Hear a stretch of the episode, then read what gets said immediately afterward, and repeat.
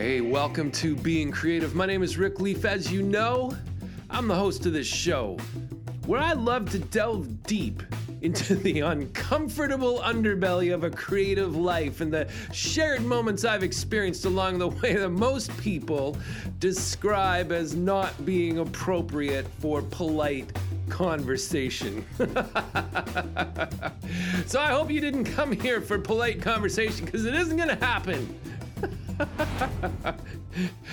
oh, for today's episode of Being Creative, we're diving into midnight confessions from religious leaders. Oh, you're going to love this. And the uncomfortable conversation that you will find yourself in if you are lucky enough to find your voice. Oh, this is a good one and one I'm quite passionate about.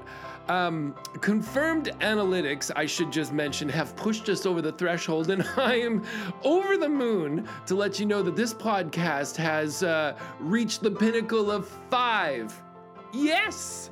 Five listeners. So uh, I promise I'm going to try not to let it go to my head. but uh, hey, let's jump right into this uh, week's episode.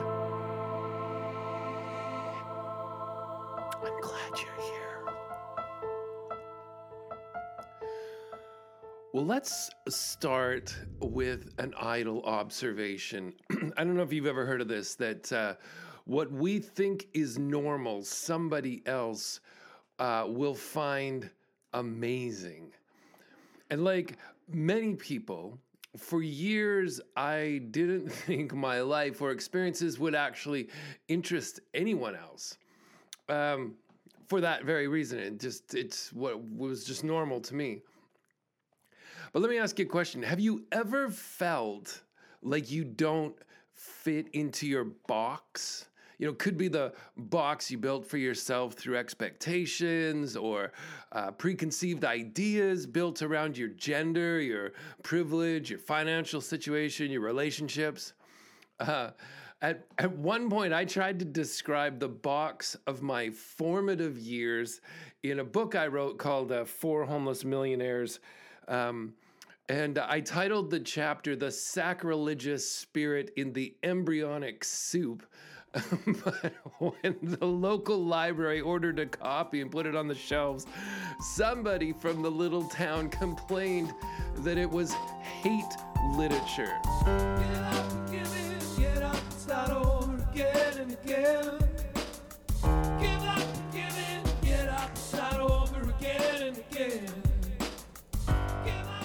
Here, why don't I just quickly read uh, a page from that book uh, to let you in on what they thought was so offensive. We're in Three Hills, Alberta. This is from the chapter. We're in Three Hills, Alberta, the incredibly small town I grew up in. In many ways, Three Hills is a very typical small prairie town. Downtown is three blocks long. There's one main street with a postage stamp post office, one grocery store, two gas stations, and a tavern. A couple of grain elevators and an ancient water tower are the only structures that rise above the prairie fields. But what makes Three a wild and crazy place is the religious institution known since its inception in the 1920s as Prairie Bible Institute. The road that runs in from Highway 21 splits the little town perfectly down the middle. To the south is a sleepy little prairie town, and to the north is Prairie Bible Institute, the brainchild of L.E. Maxwell, the Orwellian despot and founding father of the faithful flock. I, I love that line so much. I love alliteration, but I also love Orwellian despot. When did I come up with that? Growing up on the south side of the tracks, my friends and I abbreviated PBI to Peebs. oh, so juvenile. A tonal designation we used to describe staff and students from the Institute. I still don't think it's like hate literature, but anyway, my family straddled the divide, so to speak. My grandparents taught at Prairie. Both my parents attended high school and Bible school there, and the pastor of our small community church was a professor at the Institute. I had a sneaking suspicion growing up that I was actually part of a nurture versus nature sociology experiment like Eddie Murphy and Dan Aykroyd in Trading Places. If it meets Stanley Milgram in Roswell, New Mexico.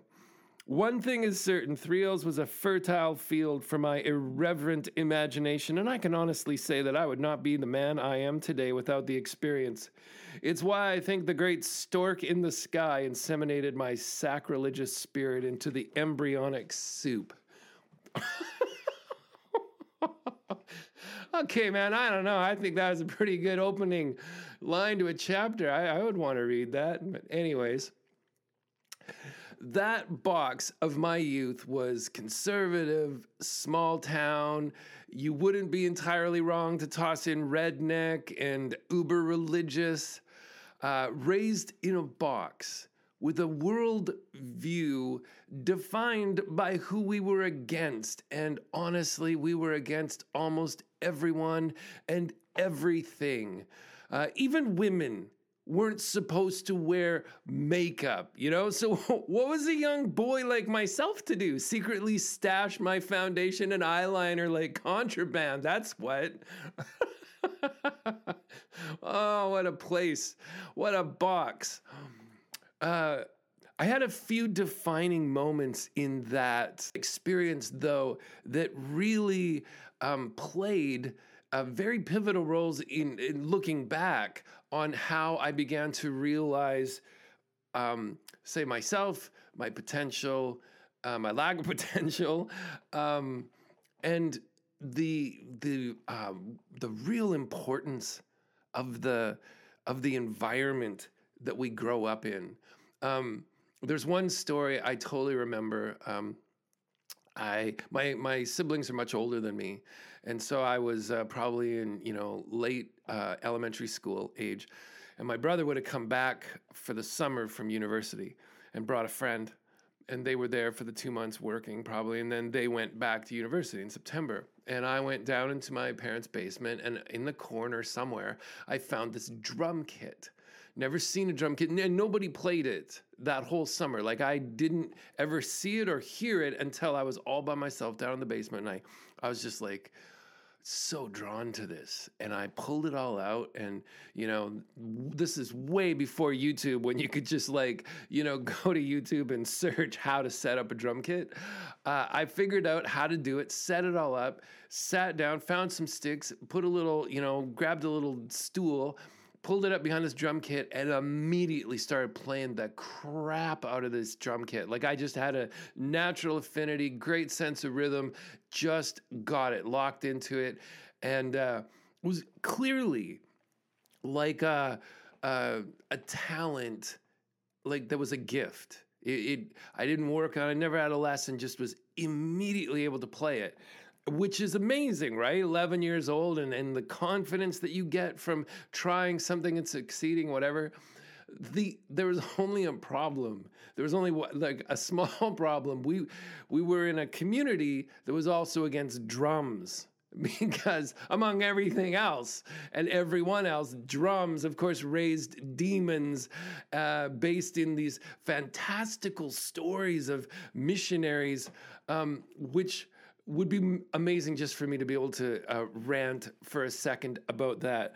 There was a story that circulated, and I don't know what box you uh, spent, you know, what boxes you've spent in your life. If you were in a religious, evangelical type box like I was, you may have heard this story yourself. But the, as this story goes, this uh, um, missionary comes back from Africa, of course and he starts doing the circuit uh, in his year of furlough. This is where missionaries come back to North America and they start going around week after week preaching in all these little churches to drum up money and support and get people to start sending the money so that at the end of that year they can go back over and, and start plaguing the world with themselves in some other part of the world. And so, as the story goes, this missionary comes to this church and he walks in, and this youth band, or maybe it's just the worship band, or I don't know who they are, but they're on the stage playing. There's a drummer. Can you believe it? Not just a pipe organ and a piano, a drummer playing in this worship band. And the as the story goes this missionary his eyes or you know the color drains out of his face. I'm just thinking now going to elaborate a bit because i love stories. But you know he he has this incredible moment. He turns to whoever the pastor or or somebody and he's just like what is happening? What is going on here? That drum beat is the same beat that the pagan africans use to raise demons you know in the Oh man! Uh, so, if you grew up in a church like mine, you definitely would have heard some version of that story, and that was one of the stories that was told uh, as justification for why drums would never be allowed in our churches. And I remember going off.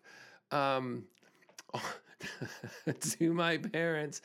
At some point in my young adult life, I heard this story one too many friggin' times. And uh, I remember just saying to my, like, who? Who is this guy? Who is this missionary? Who? What's his name? What, what church was this? If it, real people have names, so who is this guy? What church was he at? What drums were they playing? What kind of a guy is he? Like, do you even know him? Does he like pay his taxes? Does he cheat on his taxes? Does he cheat on his wife? Does he beat his kids? Does he kick his dog? Is he the kind of person, if he's even real, is he the kind of person that you would respect in any opinion or action in his life? Or is he just some frigging straw man made up to uh, perpetuate and give a, a, authority to our biases and our kind of BS. And, and I was. I remember just catching a full uh, sail. The wind of uh, you know in you know righteous indignation filled my sails as I my lips were flapping in the breeze, kicking up dust and great billowing gusts as I like told my parents how much I hated this. Uh, Thank you for being there, by the way, for that little rant. I'm not sure it has anything to do. Well, no, it does. Okay, it does. Because I had this natural affinity for drums. Um, which was also, you know, I know my parents were excited and happy for me. They let me play down in the basement for sure. But in that community, it's almost like a secret it's almost like a dirty secret that our kid is really good and and we're never gonna like i had to go play trombone and i had to play i remember playing xylophone and i mean i remember doing i'm reciting oh my gosh my grandma was part of the christian women's temperance or abstinence uh, um, some kind of a group, you know, old ladies against drinking or something, and and I, at some little tiny age, way before puberty, I was like uh, entered into this. Um, this public speaking contest, which I apparently won for this anti drinking poem that I was forced to uh, memorize and recite in public. But, anyways, oh my gosh, what a box. What a box. Anyways, I remember in this community, now I'm older, I'm out of high school, I think.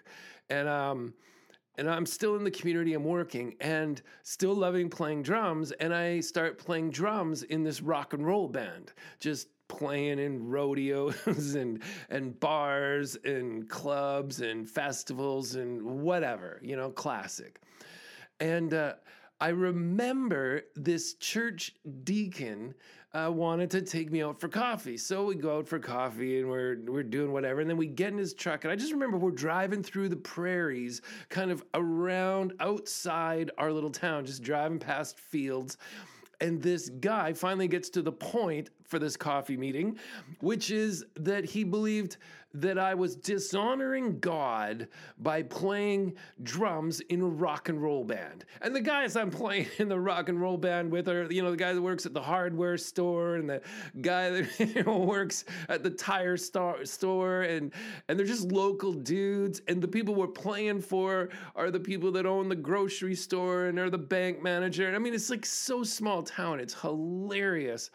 Anyways, I'm like, really? Well, so where should I play? You, do you want me to drag my drum kit in and set it up on the on the church stage and start playing on Sunday mornings? Is that what you want me to do?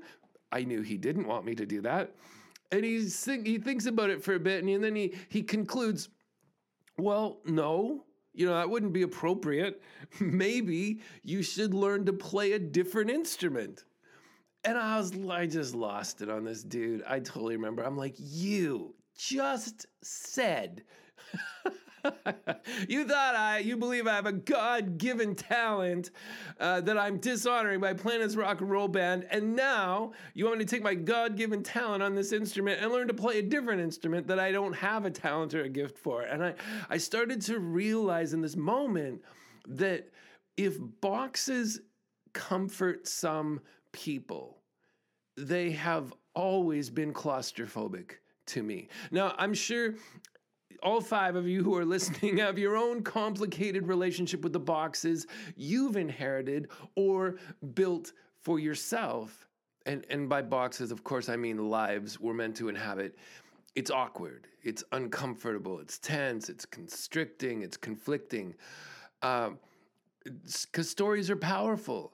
You know, years ago, I came up with this little phrase that I like to use for short videos online where it's like, you know, something happens, it means nothing. We make up a story for what it means. The story creates our world, the world creates our reality and what is and isn't possible. And I think that's why uh, the stories that we tell ourselves are so powerful because it creates this world and this reality. And I know I've talked to you before about the the guy who told me was a preacher, but just you know, I think there's a new person, and maybe the new person hasn't heard it a million times. so I'm going to quickly tell you again. You know, I was living in Winnipeg and I I pitched this idea about engaging the emerging electorate to the member of Winnipeg, Judy Wassaw who was the um, member of Parliament for Winnipeg North at the time, and she lived around the corner from me, and we lived in an area of the city where there was lots of different ethnic groups. Uh, there were lots of artists because it was like a poorer area of Winnipeg, so that we could afford homes there if we didn't have a lot of money. So it was very diverse, really interesting, very artistic people living in this neighborhood, in our neighborhoods. But it was also an area of the city that had uh, no art galleries, no um, coffee shops, you know uh, no local pubs. So there was nowhere where you would like have live original music or you'd have poetry night, slam poetry or or book readings. There was no place to, you know, go see an art show or, or anything. We were just used to leaving our neighborhoods as to go have a cultural experience somewhere else. And so this idea of can we use culture to create a sense of community in our neighborhoods, that was the gist of it. And I made this pitch to the member of parliament, and she said, Yeah, I really love this idea. Neither one of us wanted to start any of those things. We didn't have time or energy or money to do that. So she said, You know what, what we should do? Uh, I'll host a house concert at my place and you be the performer. And let's just start that way and see kind of whether it has any traction with the neighborhood. So that's what we did. And the people, the, the first dozen or so people that came into this house, you know, after we'd all set up and we're ready to go, and I'm really excited. And the first dozen people through the door are like senior citizens. And I mean, seriously senior citizens, like oxygen tanks and walkers and wheelchairs. And I freak out because at that time, I'm like, I don't do music that this demographic is going to enjoy. And all I could think was, and of course, I just described where I came from. You know, the box of of uh, the prairies, the religious prairies elderly people, gray haired people at that time of my life, for sure, represented that old guard in the church that was always judging and against everything and everyone, including me. So it pushes all my buttons. I kind of have a, like an invisible um, mental uh, freak out session where I'm just like, everybody's going to hate my music. They're going to actually leave. They're going to hate it so much they're going to get up and leave. And the member of parliament is going to see her electorate and her voting, you know, constituency leaving, and she's going to regret ever wanting anything to do with me this is all happening probably between one sip of Cabernet Sauvignon and the next. So I came up with this strategy in my head in that moment. I thought, well, I'll explain every song and why I wrote it and what inspired it. And even if they don't like the music, they'll understand where it came from. Maybe they'll preach that, or maybe they'll appreciate that. So I just over explained every single story all night long. And, it, you know, we were having a good time anyways. Overall, the house was packed, seemed like everybody had a good time. It was the next day that this guy, Bob, uh, gives me a call out of the blue. I didn't know him. I found out he invited me over to his house, had something to say. So I walked around the corner to his house at two o'clock and we poured another glass of wine, went down into the uh, basement of this massive library. And he was a political cartoonist and he'd written a book and he was a, uh, a, uh, a, retired United Church minister and uh, wrote for, um, did these. Um, illustrations, like cartoons for Canadian Dimension magazine. Really interesting guy. And he says to me, Rick, on my way back from the, the party last night, the house concert, I told my partner, you know, that kid's a preacher. And I thought it was a really weird thing to say. Uh, and then he went on to explain, you know, that a preacher doesn't trust his audience, a storyteller trusts his audience to make the necessary connections. And he gave me all of the reason, like he gave me lots of really great examples from the night before where I was preaching and not trusting the audience. And he was just saying, like, trust your audience, be a storyteller. That's one of the m- conversations, as simple as it was, just in some basement in the north end of Winnipeg, changed my life um, because I hate preaching and I think preaching sucks. and because of the boxes of my formative years, I've known a lot of preachers, and I think they're actually the only ones that really love preaching because they love the sound of their own voice.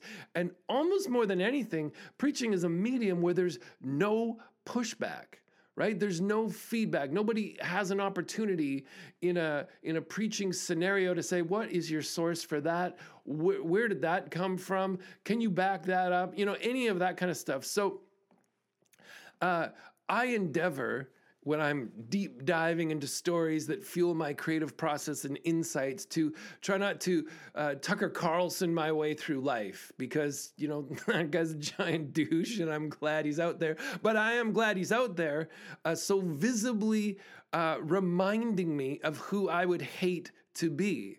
So, for today's episode, I have four stories uh, I would never have had if I wasn't not only an artist, but the artist that I am. And maybe more than that, being or becoming the artist I feel like I was created to be because my career is anything but paint by the numbers. And maybe your life and your story feels like it's never really fit into a, a clearly defined box like we're presented uh, it should be. Whether, you know, whether it's on LinkedIn or whatever, it's like, uh, my life is kind of it seems messy because it spills out of these uh, boxes but um, uh, i think they would be fun stories to share and i'll let you come to your own conclusions about all of that. So speaking of preachers let's start uh, story number one with the story of an east coast preacher who called me into his office to make a startling confession.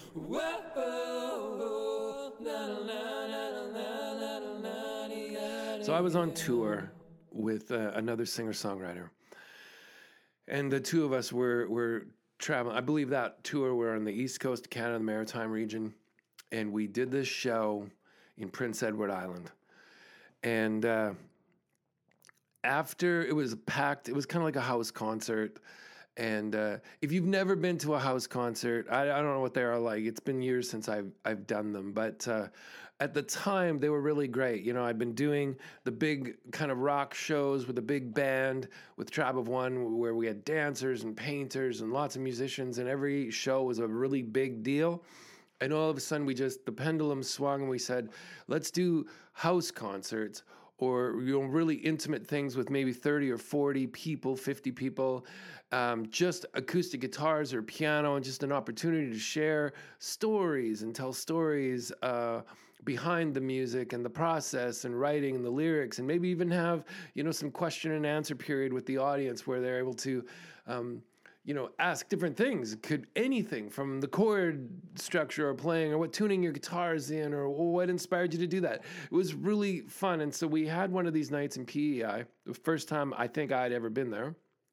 And uh, packed house, everybody had a great time. And uh, I believe it was when we were leaving early in the morning, like one one or two in the morning. Everything's done. You've hung around and, and talked with people and had some wine, and and this guy, um, who I found out was the pastor of this community, uh, said, "Could you stop by my office tomorrow morning before you leave town?" So we don't know. I, I assume every time a pastor wants to get together with me, I assume they want to like you know get mad at me for something uh, or or say something like that. That was certainly at that time of my life that was the go-to um, assumption that they they had a problem with something I said or did, or just generally who I was. So I had no idea, but we agreed, and so we packed our stuff up the next day. We drove to his office. We walked in, and again here I don't know this guy. Shuts the door. It's just the three of us in there. Two artists, me and the guy I'm touring with, and this pastor who I don't know. And he says, My church is successful. I, we're making tons of money.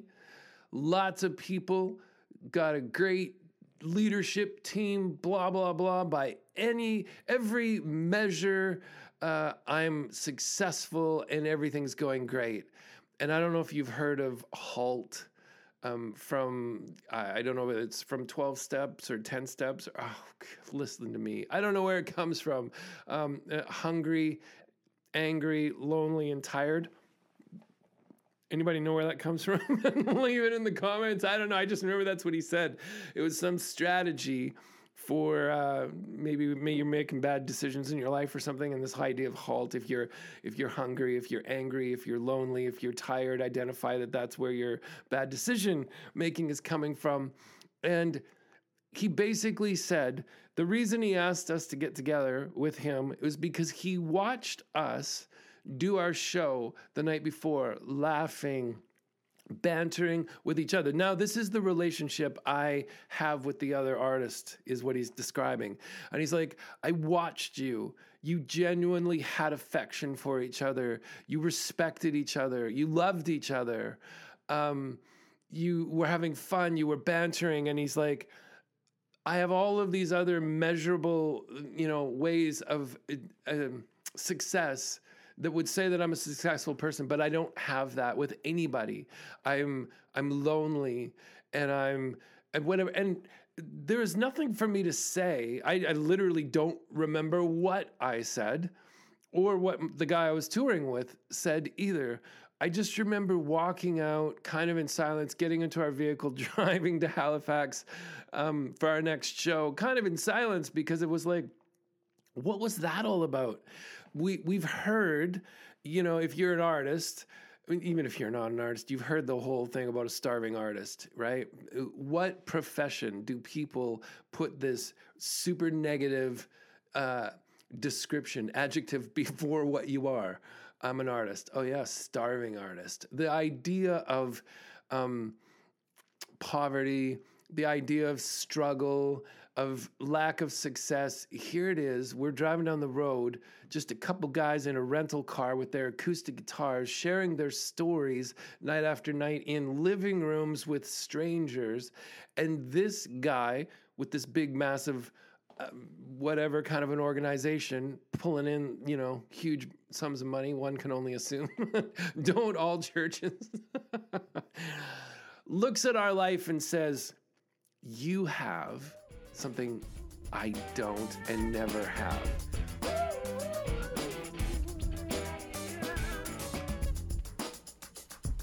A follow up story that happened a few months later. To start this story, I need to ask you if you've seen this movie, Babette's Feast. It was from the 80s. It was, a, I believe, a Danish drama. Uh, the, it was set, you know, during the 19th century. This really strict religious community in, um, uh, I don't remember where, a Danish village somewhere, a Jutland or something. Uh, they took in this refugee from the Franco-Prussian War, and this woman uh, they this this community this religious community they would eat this gruel this kind of porridge. And uh, they it was flavorless and and they they were kind of like the drudgery of the human existence was like the the worse this uh, porridge and this gruel was it was kind of like more that they believe God would um, you know bless them because they were suffering i you know whatever let's whatever. So this this woman this refugee that this community takes in she starts making this porridge and this gruel but she starts adding different things to try to make it a little more interesting. Maybe i don't know if it was raisins or if it was spices or something to make it a little more flavorful. And uh, and they were kind of you know they loved it on a sensory level but also this was like taking away from the misery that they believe God wanted in their life or something. Anyways, this this as the story goes, this woman leaves at some point, and uh, and then comes back with these. Uh, I just remember the scene. It was like the water, the the waves coming up on a on a really kind of deserted beach, and it was these these old kind of rowboat, wooden rowboat things that some people are helping her come aboard, and she's unloading just endless stuff, and and uh, we find out that but this is Babette, and she prepares this feast where she's um, gone and taken her inheritance, whatever, however many thousands of pounds her inheritance was. She went and bought all this exotic food and these priceless bottles of wine because we find out later that she was uh, the like a, a world renowned chef from France and she'd fled the war. And she went and she and she brought back like tortoise and all of these you know bison and all these exotic meats and all these exotic foods. And she prepared them. And in in this community there I believe there was a you know this one guy uh, I think he was a um, a military guy who had who had he was maybe the only person from the village who'd actually kind of traveled the world. And he wasn't really part of their religious order, but he was invited to this feast because it was, you know, a community thing. And as this incredible food and this incredible wine is poured, as this woman gives her entire inheritance into this meal to bless this community for looking after her and do what, she, you know, blow their mind, they decide, this religious community decides with each other between courses of meals we won't say anything. We won't exclaim. We won't praise the chef. We won't do anything. Like we'll have to eat it because it's here, but we we don't have to enjoy it, and we certainly don't have to say anything about it. And anyways, and the the military guy is just like this old guy. is just like, "What is wrong with you people? This is the most amazing. This bite is whatever." And he's like, "I've only ever had a meal that could even possibly compare to this, and it was at you know the the finest restaurant in Paris, and and whatever." And that's where we find out that this is who this woman is. I'm bringing this story of Babette's feast up because I had this experience almost in real life. And I have to be very careful in how I tell the story because this person may not be one of the five people, but they may drift into this podcast. And uh, I certainly don't want to give away anything that would um, embarrass them. But I was uh, I was on tour um, in Western Canada, and I was asked to fill in one last date on my way back from wherever I was on the West Coast back to Winnipeg, where I was living at the time. And I showed up, and this person who'd booked me was a fan. And it was their birthday, and they were living in this religious community in the prairies. And it was a big birthday for them. And I think maybe they knew that nobody in this religious community was going to throw them a party. So they threw themselves a party. And they went and they bought, you know, the best food they could. There was a chocolate fondue and there was sushi and there was this barbecue stuff and there was amazing desserts and it was this incredible spread. And even though it was a religious community, there was, you know, great wine and and drinks and it was this everything was laid out for this night. And as the people came, many of them came late, straggled, straggled in late to this concert. It was one of the few concerts at that time. I was touring with my business partner, um, and she's a, a, bass player. So we had a tiny little amp that could um, uh, amplify her bass, but we had no PA system, no microphones, just me and a guitar and MJ's bass in this living room. And all of these people show up for this um, this incredible spread, this birthday party. These religious people, not a single one of them brought a present, and maybe in the invitation it said not to, but nobody brought anything. Nobody brought wine. Nobody brought cookies or chips or anything. Nobody contributed anything. Many of them came late uh, here's this incredible spread, which I don't think in a little town in the prairies you would ever uh, imagine. It must have just represented hundreds, if not, you know, a, a thousand bucks for this spread.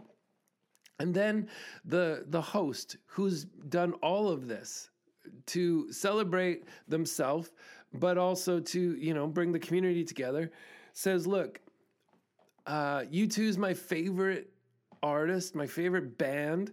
Uh, Rick is my second. So I'm so excited to have like you know my one of my favorite artists um, to come and and to play music while we eat all this. So please dish up, enjoy everything, grab drinks, enjoy everything, and we're we start to play, and uh, obviously I said, hey, I don't have a microphone, I don't have a PA system, so you just it's going to be really vulnerable and it's going to be really uh, intimate here tonight. And as I start playing, uh, everybody starts talking, like everyone starts talking to each other. They're just chatting like I don't even exist, that we're not even there playing. And I'm kind of incredulous and I'm looking over at MJ and we're just like, we can even hear each other. And we're sitting right beside each other. And there's only so loud. I have a loud voice, but there's only so loud you can sing. And so we maybe did a song or two and it, the house is deafening. Like, like it's just a house party with nothing going on. So the host stands up and just says, Hey, um, there's going to be lots of time for everybody to talk and, and catch up and chat and whatever. But Rick and MJ are here. They've driven all the way here um, to to play some of my favorite music. Could we just listen to them for you know 45 minutes and you know whatever? No. Very next song, by halfway through the next song, the din of the room is so loud I can't even hear. And for the sake of the host, I probably played more songs than I ever would at this point of my life. But I thought, these dicks, like these inconsiderate jerks, like, what is wrong with them? And uh, it was not lost on the host that they'd put everything into this night and nobody gave a rip. And if they didn't give a rip about me, they certain sure didn't give a rip about them. So we finish up and it's time to go. And uh, we, we can't find the host. And when we finally do, they'd been drinking quite heavily to make it through the night. And uh, we got back to their house. And I will never forget this as long as I, I, I kind of almost knew this was going to happen the, it was a beautiful, warm summer night in the prairies, and all the windows were open and the curtains were were uh, just flowing in the breeze, and nobody turned on any lights, um, so it was just dark.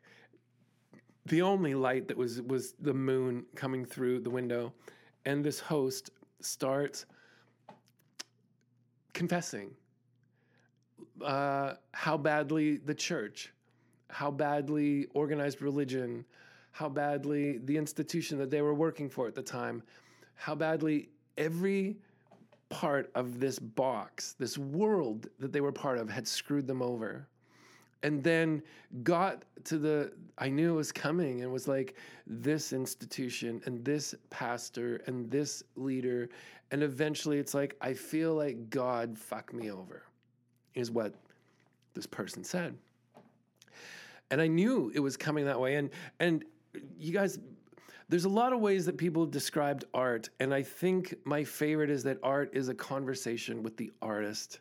And so after I had spent a decade of writing vulnerable, broken, questioning, hopeful songs, so that anybody who listened to my music had been having that kind of a conversation with me. And I realized that is why this person from this religious um, institution was having this conversation with me. It wasn't entirely unexpected or even unusual by that point because uh, that box that I had left so long ago, uh, these people that are still in it, it's like these kinds of questioning, loneliness, uh, sense of failure and isolation and uh, brokenness and questions and whatever if you try to poke your head up in some of these boxes and and share some aspects of the story that you're in uh, yeah, you're shut down. You're you're kind of I, I've you know identified over the years that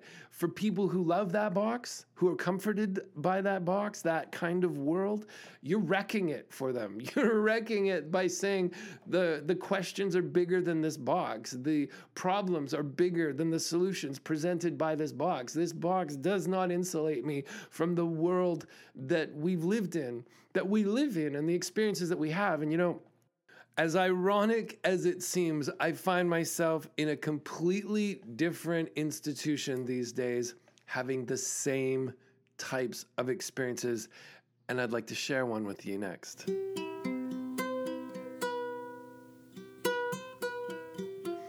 I've spent the last dozen or so years working in schools in the education um, system, and originally uh, doing music projects, which I still do, write school anthems with students, um, do lots of like slam poetry, uh, teaching slam poetry, and do lots of video production, media production. And sometimes they combine all three of those things together.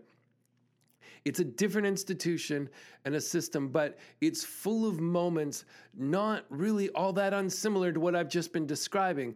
And I've learned that uh, I can use my artistic voice, my creativity to do two things. One, to start real conversations with students about life, about pain and struggle and loneliness and depression and excitement and hope and insecurity. Basically, the human condition. And two, I do that by encouraging every student when I walk in to recognize that they're authors of their own story. And there's value in sharing their story no matter what chapter they're in. Same for you. You know, all five of you that are listening, we're so used to going uh, like the the positive upbeat the success stories that that's what we want to share because it makes us look good and feel good and some people can relate to that, or maybe some people, no, some people can be inspired by that. A lot of people can't even relate to levels of success and accolades and whatever because they haven't had any or they haven't had any for so long. But you start sharing your struggles and your your problems that you're facing and how you're facing them and that kind of aspect of like man i feel lonely i feel hungry i'm angry i'm tired. Looking back at that pastor on the east coast who asked us to come in after our concert and talk to us you know ironically, that was probably the biggest point of connection I could ever have with an individual like that. Because I know that if we opened our mouths and started talking about things that we believed or even maybe valued, uh, we'd probably just have nothing but, you know, be on opposite sides of issues and ideas. But that human existence of struggle, that's what we all get. And that's why um, encouraging students to recognize that they're the authors of their story and that there's value for sharing their story, um, whether that's through songwriting and videos or slam, whatever it takes to help them find a language that'll empower them as authors, that's what I'm all about. Not too long ago, I finished a session in a school and I the class was leaving the room and I had this 11 year old poet come up to me as her class was filing out and she shared this poem with me. She said, "Do you want to read it?" And I always resist uh, reading poetry from students because I want them to hear their own words in their own voice because it's such a powerful experience. And so I said, "Well, could you read it to me?" And I it was one of those moments where I had to like really uh, bear down emotionally for myself so I didn't fall apart. The poem was so gut wrenching to me and honest, and uh, I, I, I I shared it with the principal principal's like, yeah, this is too intense. We can't let them share it, you know, at the assembly because there's littler kids and they can't have it and it might embarrass the family and whatever. And I was like, okay, like I get all of those concerns. I also think I also think it really sucks where a student could be going through something like what they're going through, write a poem, find a language to be able to articulate it, share it in this safe environment or what should be a safe environment, you know, in school, and then be like, yeah, you can't share that here. That's out of bounds. So bottle it up, go home, you know, not dealing. So I came back and uh, I recorded a video of myself just reading out. I'd like to share it with you now.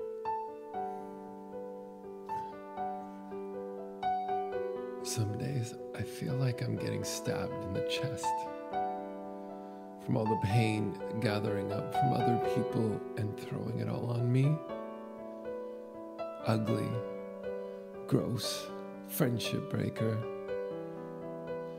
It hurts deep down, but I act like I don't even feel it. I try to make my friends feel better, but it never means anything to them because they aren't even like me. I hardly know anyone who cares how I feel, and I always care for them. I don't even feel appreciated for who I am as a person.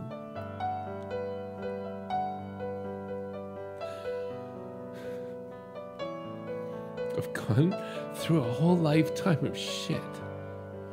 A whole bloodline of 10 years. Things have happened and nobody even knows it. Nobody. Just nobody knows it.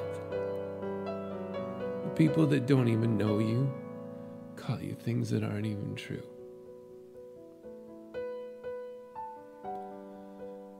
That's all I have for you.